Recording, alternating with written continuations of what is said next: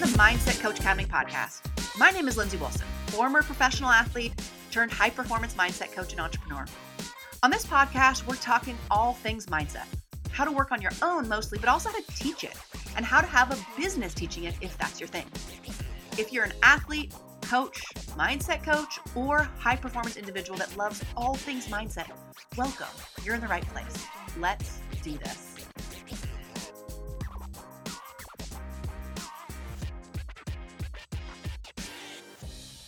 Welcome to Mental Monday. All right, today I want to talk about choosing the right kind of hard. What do I mean by that? Well, what we often do when we are going to accomplish a big goal is we think about our weaknesses first. And we assume that the struggle is going to come from working through those, which sound really hard because we're not good at them or we don't know anything about it. So let me give you a couple examples. Let's say we want to get in better shape, but we don't know what to do. We don't know what workout program to, to, to do. So we start doing all this hard work on researching and figuring out and planning.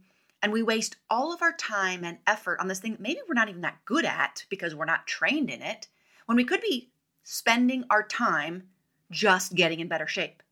So, in other words, we could have found somebody or some program to help us with the thing that we're not actually that good at in order to choose the right kind of hard.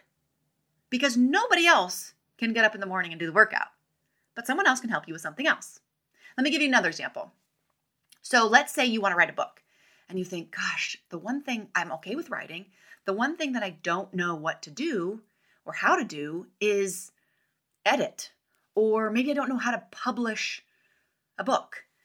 Well, it's going to be hard to write it.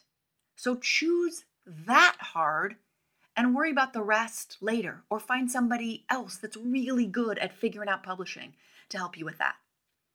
And then the final example that I see so often is people wanting to start their own mindset coaching business but they think about the one thing that they're not good at yet, or the one thing that they don't have any training in, which often, not always, but often is having to do with business or selling.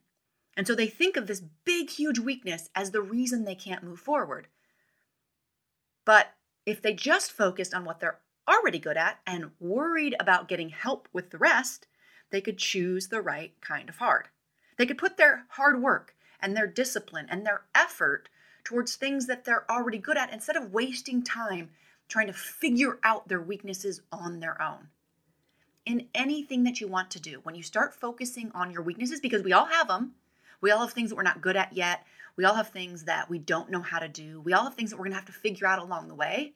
When we focus on those instead of recognizing that those are solvable, those are solvable by you by learning a little bit, or they're solvable by finding help more likely. Finding coaching, finding a system, finding a program that is already invented. when we spend our time choosing our hard on the things that we must do to move forward and worry less about our weaknesses, we make more progress. So that is my mindset shift for today. This is my mental Monday is choose the right kind of hard. Use your effort towards the things that are going to move you forward and worry less about your weaknesses.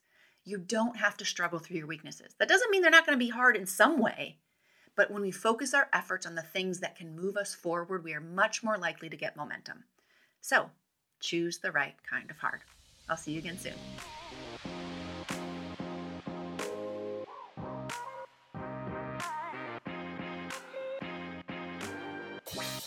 you do.